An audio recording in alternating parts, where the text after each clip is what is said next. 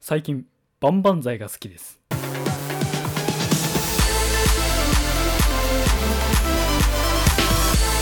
野田ラジオどうもバンバン剤はルナ派の野田春樹とよえー、バンバン剤はみゆ派の穂積春明です。ろしくお願いします この番組は野田と穂積が旬なことに口を出したりゲストさんと盛り上がったりお悩みなどを一緒に考える番組です本日はですね野田スタジオからおお届けします、お久しぶりでおす。久しぶりです最近穂積スタジオから撮ってたからねそうですね。さ3回4回目ぐらいかな4回目ぐらいじゃない4回3回明けぐらいだねこれだとね、うん、野田ス多タジオは分そうだと思いますよ。さてバンバン剤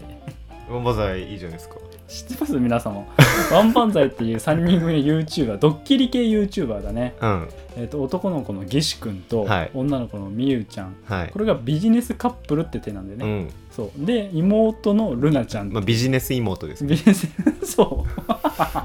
そこがなんかそう最近バンバン剤見てるんだよねってホズミに言われて、うん。え俺もちょっと見てるかそうね。最近100万人いって結構ね、あの伸びてきてるというかなんだけど。もいやルナちゃんの魅力はまあよよく俗に言うムチムチな感じなんですけど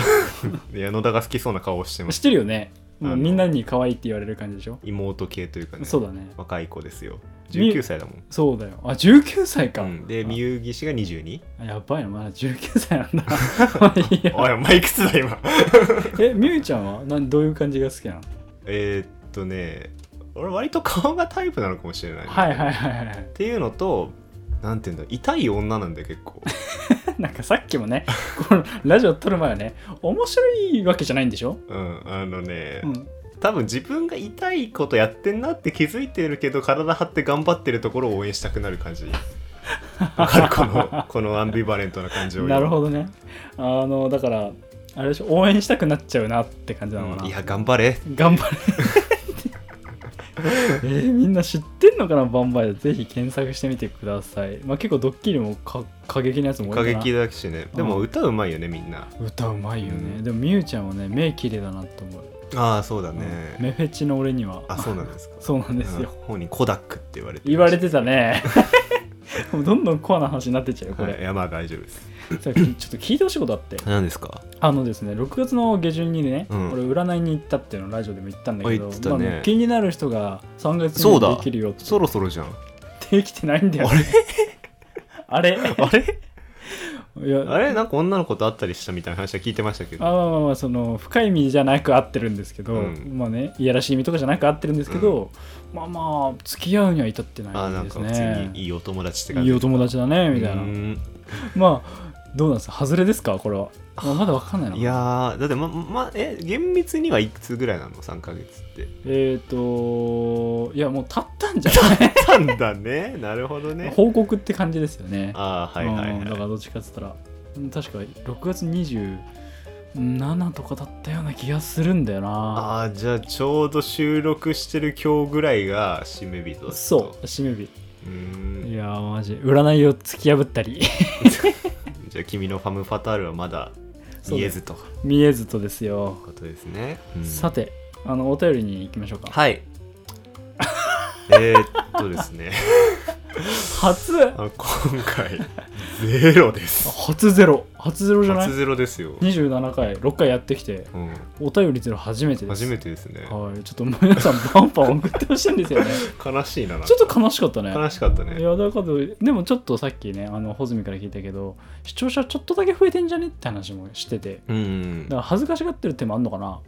ああそうかもしれないねあの最初はさ、うんまあ、リトル・モーツァルトさんとかねうんうん強ビエルン・シシャさんとか、うん彼らが野田ラジオのらあのお便りはこれだっていうね型というかフォーマットも作ってくれ作たってんだくけれどたねその方々と築き上げてきたがあるもんなそうだよね、まあ、そういう方々たちが、ね、今ちょっとあのお隠れになられてるそのうで寂しい な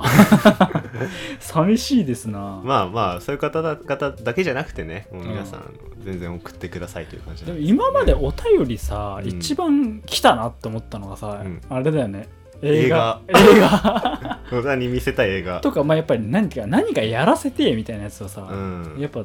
結構来てくれるんですうね、んえどういうお便り欲しい、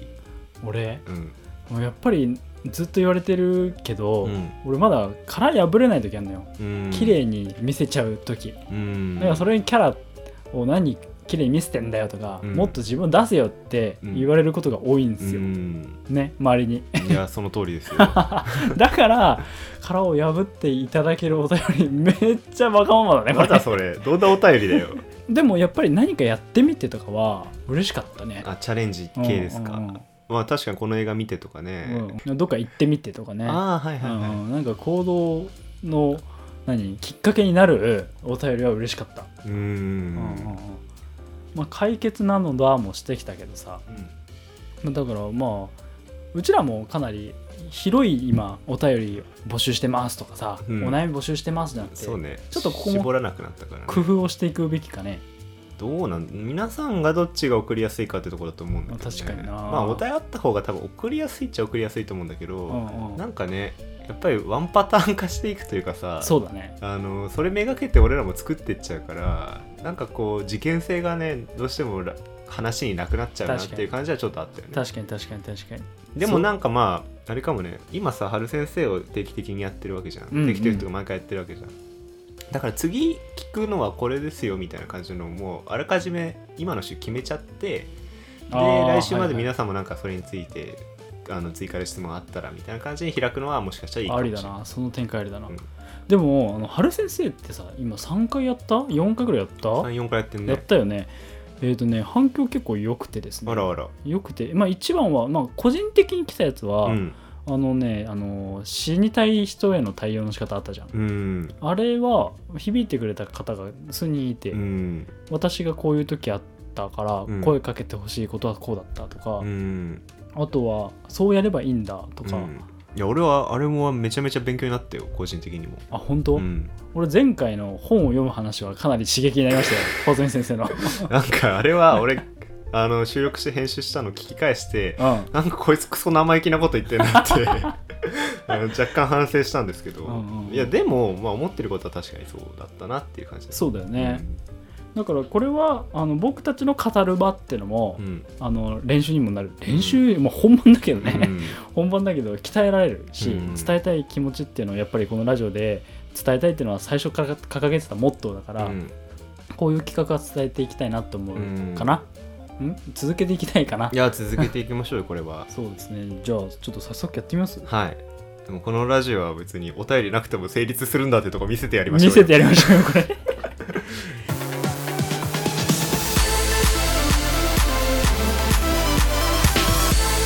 野田ラジオ教えて春先生教えてそれ好きだよね もうこれちょっと定番にしていこうかなって思ってるんですけどねあの今日もですねはい教えて春先生まあうんこれはまあ毎回説明してるんですけど、僕はうん野田春樹です、僕は穂積春明です、まあお互い春なので、うんまあお互い春先生になっちゃって、はい聞きたいことを質問して答えてもらって、はいまあ皆さんにも伝えていきたいなっていうコーナーでございますはいはいどっちから聞こうかまあ、前回俺から聞いたからじゃあ君聞いてもらおうかよっしゃじゃあいきますよ、なはい俺結構悩んだんですよここ何ですかえっ、ー、とね穂積先生、はいかなり知的な感じでいろんな方と接してると思うんですよなんかうぜえ入りだなはいはいはい、はい、そこで聞きたいんですよ何ねですかいやだからあの序盤にも言ったけどジョバンニ、うん、序盤というかさっきも言ったけど、うん3ヶ月以内に俺気になる人できなかったんですようんいや俺の実力の問題かなと思ほう踏み込めないっうなるほどねてことでですね、はいはいこれで踏まえて聞きたいんですけど、うん女性の落とし方についなんだよその盛大な振りはよて 女性の落とし方について聞きたいなそとんなことを僕に聞きますかどうやって落としてんのどうやって落としてる 僕は何だと思ってるんですかあなた多分僕はあなたほど交際経験ないですよ まあでもじゃあどどういうこと考えて、まあよまあ、女性と、まあ、好きになった女性と接したりとか、うんあの落とす時のポイントとかあり ます、うん、いやまずねはあなた落とすっていう考え方を改めてください落い とすだなんて恐れ多いよあ何様ですかあそうか男様ですかあなた男様の目線ですかこれちょ落っととすそれは違うんじゃないかななるほだってど落とすのって堕落の誰でしょやばいね俺に堕落しろよって言ってるみたいなもんだよお前それちょっと恥ずかしいよええっ、ー、と編集でカットした気がし ます ーまあというのはね置いといてでもまあその気になった女性にね、うんまあ、うんどういうふうにこうお近づきになるというか、はいはいまあ交際に発展するかっていうところのことだと思うんだけどうんまあ俺のやり方が正しいというかっていうのではないと思うけどじゃあ俺がどうどう女性とどう接したいかっていうことを言えばいいかなおお綺麗に来たねなるほどうん綺麗にいくでしょそりゃ 下手なこと言えねえよこんなんってなるとあのー俺は基本的に脱市場化を狙ってるんだよねほう女性ととか、まあ、女性だけじゃなくて、うんうん本当に仲良くなりたい人との関係は絶対に市場は通さないっていうふうに決めてる、うん市場ってマーケットのこ とうんね、うんつまり金銭を絶対にやり取りする関係にならないっていうことでうんなるほどもっと踏み込めば絶対に利益を求める関係にはならないってことはあはあ功利主義的なものにはなららないそこが崩れた瞬間俺全てが終わっちゃうと思ってるから、うんうんだから夜中に呼び出されても行くしとか絶対仕事はタダで受けるしとかうんそこら辺は絶対市場は通さないでいこうっていうふうにまず友達の段階では決めていてほうほでなんでそんなことをするするかううん俺聞きたかったそれというと、そもそも俺今の恋愛っておかしくなってるなって思っててねうん今っていうのはまあこの現代社会今現代社会のうんまあそのマッチングアプリとかもう出てるのもそうだけど、はいはいはいそもそも恋愛が一種のブランド化してるというかさうんあのまあ彼氏がそのなんていうのお飾りじゃないけどステータスになってるじゃんいやまあるよね特にね若い世代はあるよねそれはあるわな確かにな港区女子とかさそれこそねあれじゃない彼女が欲しい彼氏が欲しいから人と付き合うってうんいそうそううそうあそうのた前提が違ううん、そうなんですよ、うんうんだから付属分数が欲しいっていう感じになっちゃって、うんうん人が持ってないから欲しいみたいなね、うんうんもうなってんだけどそこがおかしくてそれって完全に市場価値になってるじゃん、うんうんうんマーケット化されてるわけでしょ、うん彼氏とかっていうものがさだからそこを俺は突き崩したいのよはいそれは突き崩すとモテるってわけじゃなくて、うん俺が突き崩したいから突き崩すのよそこはあ穂積春明春先生出がた出たよ 言っちゃうんだよねこれ春春先生が崩したいからねうんうんだからこれをやればどうのどうこうなるってわけじゃないんだけど、うんうんでもそれは俺の価値観だから、うんうん少なくともその価値観に賛同してくれる人とお付き合いしちゃうわけだからねだから市場を通さない方向に持っていくんだけどじゃあいつ歴史的にうん恋愛は市場化されたのかとおっと なるほどこれは18世紀なんですよロココの時代ですね、えまあ、あれルイ結構15世の結構前じゃないで投資す家かのフランスなんですけど、まあ主に貴族政治と王政っていうものがめちゃめちゃ密密にね、うんあの調子に乗ってた時代でほう貴族がクソ金持ってた時代ですよでここであの自由恋愛のなんかほとばしりみたいなのが起こったのねうんつまり金を持ってて女性にプレゼントがたくさんできる人がモテるみたいなはあちょっと今っぽいな今っぽいでしょ今っぽいそれの走りが18世紀に起こって、うんうんまあ、何が起きたかというとちょっと前に大航海時代っていうのがあったのうんうんで海外の非常に有名なね香辛料とかなんか嗜好品チョコレートみたいなものとかがヨーロッパに大量に入ってきたりとか、うんうんまあ、あるいはその金銀財宝みたいなのがいろいろ入ってくるうん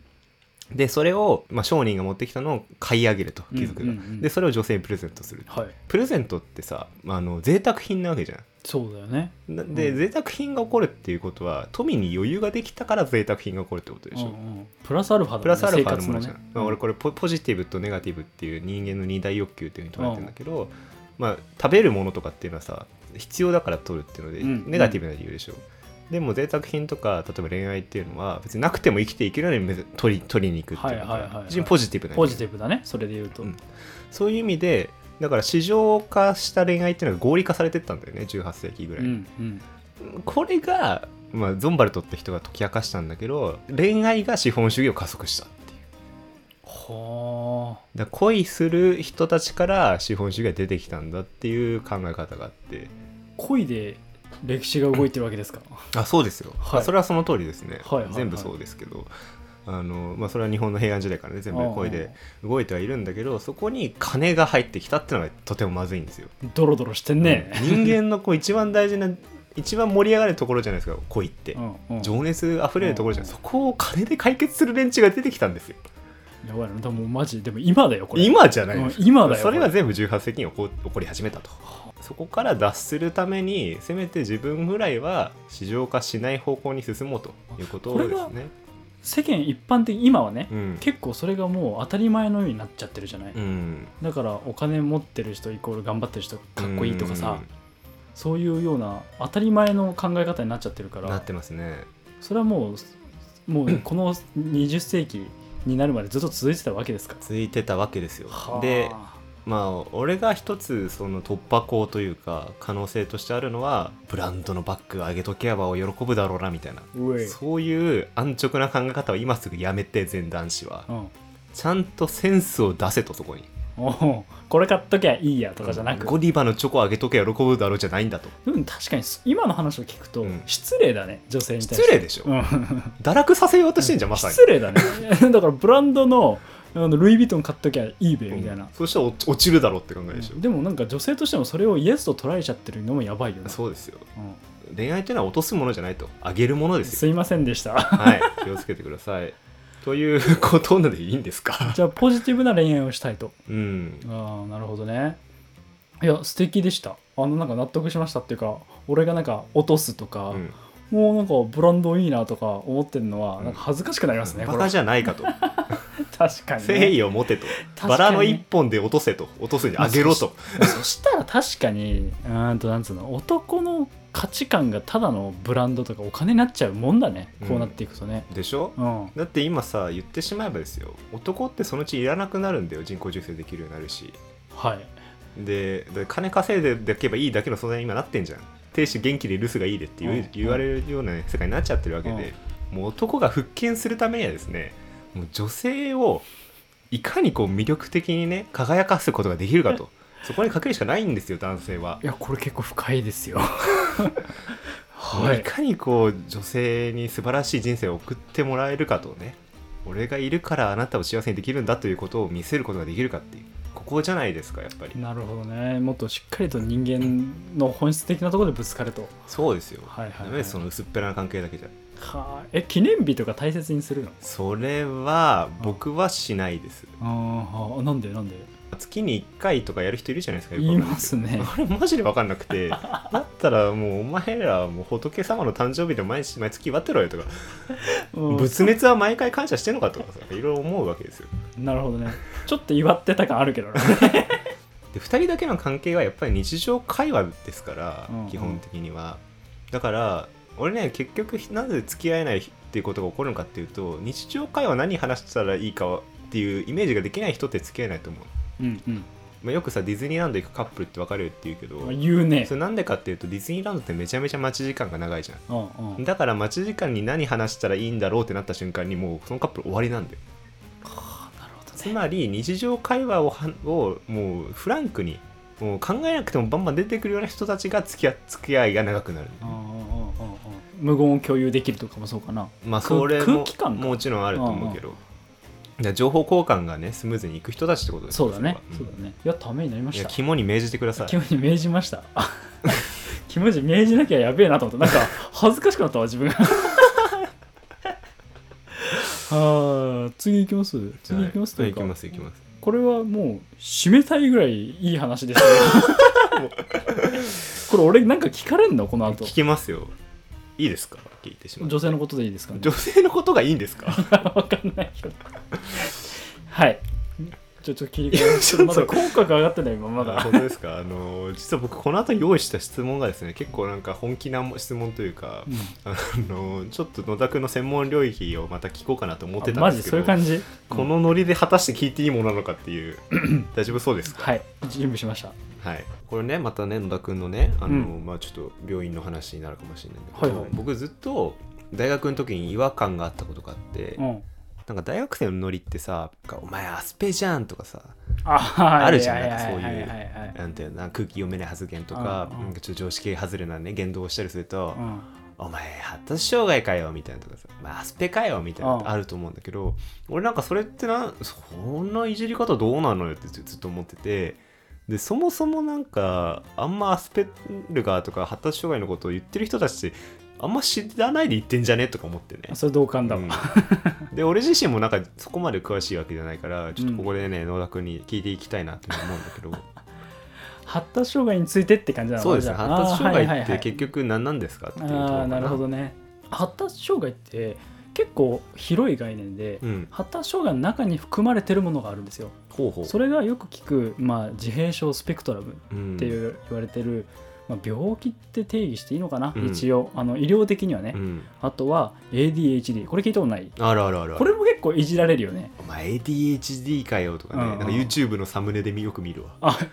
わかるヘキトルハウスとかもそういうのね公開してるんじゃないかな、あそうなんだ、うん、とかあとは学習障害うんって言われてるものとかすっごく広く言えばチック症とかああ北野武ですかそうとか喫音って言われてるやつも一あはいはいは応い含まれる、だからそこに言うと穂積そのうだだよよねね僕もずっとどんもりというかうんうん滑舌がめちゃめちゃ悪かったからそれも発達障害っていうくくりには入るんだそうだから発達障害ってかなり広くて、まあ、精神的なとこで言うとね、うん心とか脳的な機能のとこで言うと自閉症スペクトラムとかうん学習障害 ADHD って言われたりするんでうね、んだからもうもっと広く言うとその同年代の中ではちっちゃいとか、うんそういうのも発達障害に入っちゃう時もあるよああじゃあつまりその何かこう医療的に決められた人間のモデルにそう、その基準に満ちてないところを発達障害って言ってるんだそうだからかかなり広くない、うんこういう広いと、ねすごく確かに概ね念的にはすごく広いんだよねだだからめっちゃむ何やお前発達障害かよって、うん結構トゲがあるようになっちゃうねこれ見るとそうだよねなんかうん優勢思想みたいでちょっとむ危ずい険だよねそうそうそう体の中でちょっと違うものとかうね、んじゃあその中で、まあ、よくある今さっきアスペうんアスペルがこれもねもっと細分化されててさっき言ったうん自閉症スペクトラムっうんていう方がかなり精神脳機能的なものがあって、うんその中にいや自閉症スペクトラムって言われてる中に結構アスペルガーとか入ってたりするんだよね。うんあじゃあすごい細かい分類があるんだねそんなそうだねちなみにさっき挙げたやつ一個ずつ簡単に説明しようか。はいはいえー、と自閉症スペクトラムっていうのは、うんえー、と概念的に言うとコミュニケーションの障害社会的コミュニケーションの障害って言ったりするいわゆるコミュ障というやつああそうかもしれない、うんそうだねとかあとは反復とか連続する、えー、とこだわりうーんうんあなんかそればっか気になっちゃって社会活動が遅れなくなそっちゃううってそ感うじかそうそうとかだからこれが行き過ぎるとどうなるかって手を洗うこだわりが出たらどうする潔癖とか言われたりしない、あーはいはいはいはい、うんそれで苦しんじゃうとかねなるほどねあとうん ADHD っていうのはよく聞くやつ注意欠陥性多動性障害うんまあこれは多動性うんまあ要はうんと忘れ物が多いとかさ、うんうんなんかちょっと貧乏ゆすりしちゃうとか、うん落ち着きがないとか、うんなんかいなかったクラスにちょっとさ座ってられない子50分いやいたしなんだったら俺のドラマーの佐賀かもしれないけどタカタカタカタカやっちゃうみたいあと集中できなかったですよ ね俺は集中できない方だったなかはいはいはいらであとは、えー、と学習障害うんこれは、えー、と成長は一般的なんだけどある一定の学習ができなかったりする例えば読み書きができないでも全然喋れるんだよ、うんとか数学数字の処理ができなかったりとあかそれはないわゆるこうディスクレシアって言われてるものにあディスクレシアですねそうって言われてるものだったりするんだけど、えー、とそういうのも含めると結構これは何が原因かっていうと,、うんえー、と脳の働き方の違いっって言われてるんだよね。なるほどでも明確なうーんとこれっていうものはまだ研究されてない、うんまだ見つかってない、うんでまあ、一応脳の働き方またほら脳ってさドーパミンとかさセロトニンとかさ、うんまあ、そういうのがあるでしょあとは神経司る感情とかね海馬とか記憶とか、はいはいはい大のい変ろい変ろ形そうとかそうねそうそうそうそういうのがあるからそういうところの機能の障害っていうか正常な働き方ではないっていう認知なんだけうどんそれも結構難しくてそうだね線引きが。確かに脳と心といろんなところが絡んでくるとうんうんまあ、正直これに関して言うとあのウィキペディア見てくれればかなり載ってるので なるほどまあ、もっとせっかくだったら専門的なところに行こうかなとそうだねそれじゃあん野田君は一体そういう人たちを相手にしてきたわけでしょそうなんですよそれどういうち治療できるもんなのだからそうさでそう治療できるというか、うんまあ、もっと大前提に言うとさっきさめっちゃ広くねって言ったじゃん発達障害うんえそんなこと言ったらさ俺も含まれるよってなんだよ確かに確かに、うんか片付けできねえし いや頭だって悪いしみたいな、うんそんなじゃあ何を定かにして発達障害なのみたいなネットとかにさ発達障害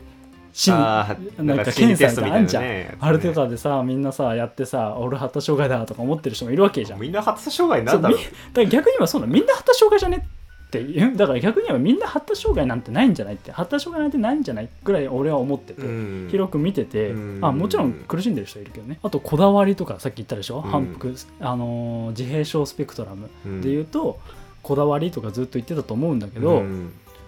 そのこだわりってどこを線引きなのよみたいな、うん俺はこだわりいっぱいある多分うんホズミもいっぱいあると思うんだよね、うん生活的な中でこだわり例えばえこだわりないですよっていう人多分いなくて、うん例えばじゃあガラガラの電車で、えー、とどこ座ります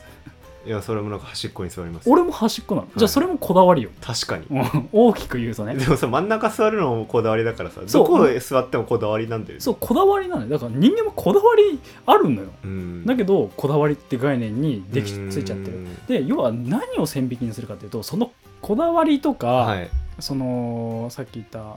ADHD とかのうん落ち着きのなさとか、うん忘れ物の多さで生活に支障をきてしきたしてしまったら、うんそれは、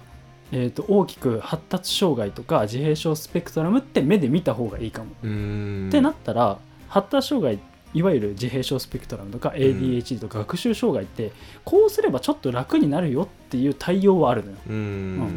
それはどういうことになるんですか例えばこだわりが強かったらそれに対しての練習方法があったりとか、うん考え方を変える認知行動療法って言われるものがあったりとか、もっとはたまた違う観点から見せさせるような方法とかでその人こだわりが強すぎてストレスを感じていていたならば薬もありだよね。うん抗精神薬って言われたやつとか、抗不安薬って言われていはいはる方法もありだからさっきそっか電車の例でしたけど、うんじゃあ端に座って、えー、と端に座れなかったらどうするいや別に立ってりゃいいしみたいなね真ん中でもいい俺は思うけどうん全然まあでも端の方がいいなぐらいでしょ、うんそれをキャパ的にうんパニックになっちゃうの端に座れなかったらは嫌だパーってなっちゃうの、うんどうしていいか分かんなくなっちゃうの、処理できなくなっちゃう、それ辛くない辛いねうちらはその処理ができるんだよね、うんうん、あ端に座れなかったなじゃあ今日は真ん中でいいや、うんまあ本当にあと横の人が臭くても、うんまあなんとか耐えられるだろううんみたいな持ちようがあるけど、そこのにパニックのトリガーがついてしまううね、んそれって辛くない、うんあと忘れ物が多すぎてうつ病に発展してしまうとか、はいはいはいうんそういうのがかなり良くないんだよねじゃあその発達障害っていうのもトリガーにうん別のところに問題が生じてしまう、社会活動であるとかそコうそうそうそうミュニケーションであるとかあるいはそうそれこそ精神的な病であるとかっていうところにまだ波及してしまった場合対処が必要だよねってそいううところそなんうですねそうそうなんですよなるほど、うんちょっと今話聞いてて気になったのが、うんいわゆる精神病って言われてるものうんあの例えば境界性パーソナリティ障害とかさ、うんうんあのいろいろあるわけじゃんそうだねそういうものと発達障害っていうのは根本的には違うものなのえー、と根本的にいやいや自閉症スペクトラムっていうのは、うんスペクトラムってちなみに意味わかるかなえそれえ何光のスペクトラム分析とかのスペクトあラムそうそうそうそうそう変更そっうて要は連続性って意味だったりするじゃない、だから、えー、と根本的に違うんじゃなくて、うんさっき言ったように、うんパーソナリティ障害とうん発達障害は連続してるようにつながってるよっていうな連動してるよってないうほどね、グラデーションになってるグラデーションになってんだよなるほどなじゃあ本当になんていうんだこれある意味こう人格的な問題であったりするわけじゃん、まあ、心の問題と大きく言ってもいいかもしれないけどそそれうのん、まあ、いろんなパレットがあってその色がいろいろ違うとそうだねでそこから付随してさっきパーソナリティ障害次のステージだよねそれってうんパーソナリティ障害だったうりん統合失調症だったり自傷行為とかんそういう自傷行為だねやっぱり多いのはそういうとこに付随しちゃうって元をたどれば自閉症スペクトラムからあったりするよね、なるほど、うん、とかねじゃあ要因にななっている容易になりやすいんだよだから一番発達障害の怖いのが発達障害で適応できてればいいんだけど社会で、うん、基本適応できてると思ううん、だけどやっぱりそれが故に悩んでしまいそれより辛い人格が歪んじゃうとかうねんだってこだわり強すぎていじめられて歪んじゃうことあるかもしれないよねうん人間不信みたいなうんとかでよそこからたどり着くのはうつ病、うん統合失調症躁うつ病うんとかねそういうところにたどり着くのが一番怖いと思う、ああじゃあ結構ゲートウェイな感じなんだねそうそうそうだからやっぱりさっき一番最初に話したように、うん生活に支障をきたしてやっぱ辛いなっていったレベルで対応できてれば、うんさっきあの統合失調とかうつ病みたいなひどいステージに行かないで済むかもしれないなるほどなるほうんうどんだから例えば俺はめちゃくちゃうんうん整理整頓ができない、うんまあ、実際できない人なんだよ俺はう、ん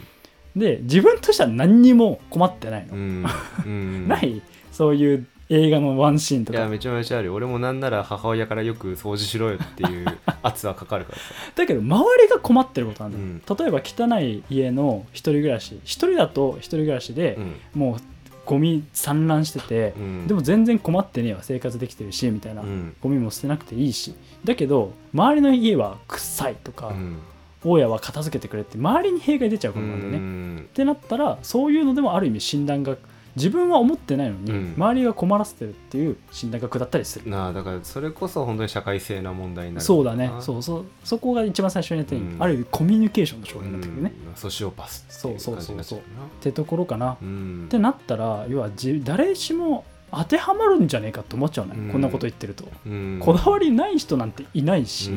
えっ、とデコボコなんてない人なんていないじゃん、うん生活とか能力に、うんうん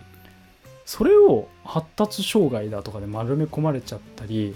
えっと、いざ本当に苦しんでる人がいるのは辛い現状だなと思ってる俺はうーん確かにね、うんひとひとまとめにされちゃうわけだもんねでやっぱりあのだから俺は結構いろんな人に会ってきたんですけど、はい例えばね ADHD ですって言われて、うん救われてる人もいるああそういうじカテゴリーがつくことで、カテゴリーがつくそのフィルターでそうの ADHD ってフィルターで見れば、あ私 ADHD なんだって言ってじゃあこれはある意味障害のせいなんだと思って腑に落ちる人もいるしななおかつじゃあこういうことに気をつけようって思って、えー、と社会に戻れる人もいる。なるほどなるほど、うんうんうんそれがまあいい薬になる場合もあるある意味自分の特徴を知ってうんそれに対応できてるって素晴らしいことだよね。ねだけど ADHD っていう線があるから悩んじゃう人もいる、うん俺は ADHD なんじゃないかとか、なるほど、でそれもさっき言ったようにわあ頭がパンパンになって、うんやっぱ俺 ADHD なんだズーンってあパラノイアみたいなじゃん意味ないじゃん、うんでこれがむずいなって思う、あーそうだねいやーなんかそれね僕大学の時とか結構さ、就活が始まる時って周りの連中がねめちゃめちゃ自己分析をやってたのよ、うんうんで私の強みはこれでとかなんかよくあるじゃんはいはい7個のはいはいはさいキャラクター分類とかさ、はいはいなんかそれで私の弱点は逆にこれでみたいなやってる人いたんだけどいやそんなの別に秒単位で変わるだろうとかねなんかそうなんだよ思ったりしててそうなんだよでそれで逆にねまさにこう強みが分かって活躍できた人もいたけどなんかそこに逆に縛られる人もたくさんいたというか、うんうんうんもうね結局その人間を一つの概念でくくるなんて無理なんだなって無理だ よ無理無理無理無理だからある意味個別性で見てあげるとかねうんその人あの自閉症スペクトラムって一人くくりに行っても一人一人ちげえしうな、んそれが俺は精神医療で面白いとこだと思うし、うん深みだと思うし、うんならなんなら全員に認知してほしいところ、うんいやー今の話ねまあちょっとまとめにかかっちゃうかもしれあないいいけどですか、あの結局これ全体主義的な話になっちゃうんだよね。うんうん、あの日本し日本帝国国民はみたいなさ、はいはいはい話になるとか、まあ、ヒトラーのいやナチス政党はみたいなさこう人間を類として扱う、うんうんユダヤ人ダメとかさそこは何の個別的視点もないわけじゃんでそれってこうやっぱりさまざまな問題をはらんでるというかでも割とこう今の社会ってそっち方も俺いち行きかけてると思っていてね、うんあの例えば靴のサイズは2 5センチっていう風に決まっちゃってたりとか、うんうん昔は全部測って作ってたわけ、うんでもそれがある種の、えーステレオタイプになってパターン化されていって、うんまあ、それが大量生産がやってることなんだけどそれで発達する面もあるし逆に今みたいに型にはめてるってことだからそこでおかしくなる部分もちろん出てくるっていううんので物差し作っちゃう系ねう、ん、だからそこをどうバランス取っていくかってところがね一番大事なんだけど、あ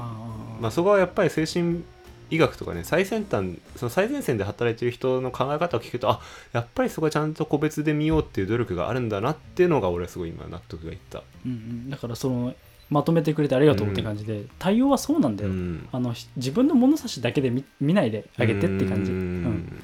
それが対応の仕方って言ったら上からだけど、うんじゃじゃないと逆に苦しみちゃうことがあうる、うんん押し付けてるわけうだもんんね、ある意味うんでうんねだからすごくあれよその脳の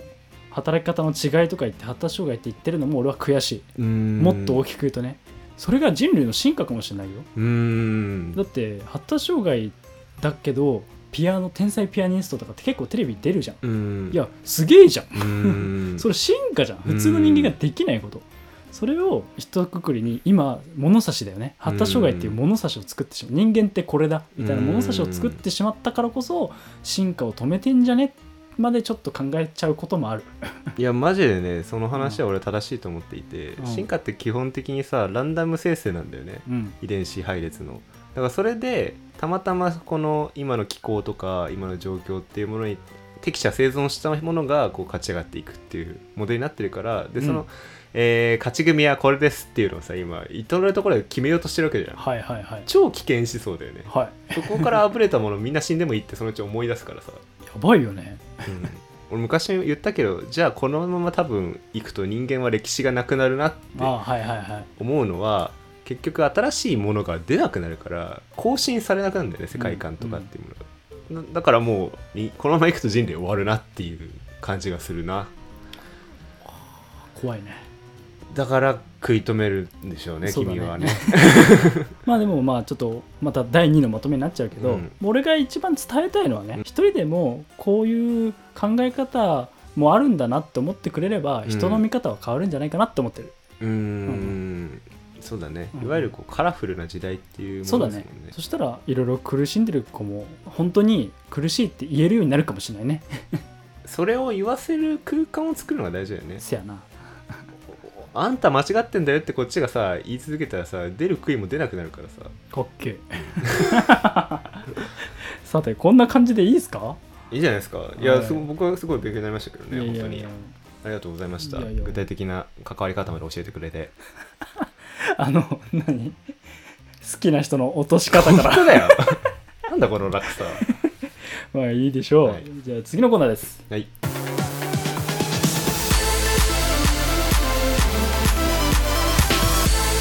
野田ラジオ今週のエマはい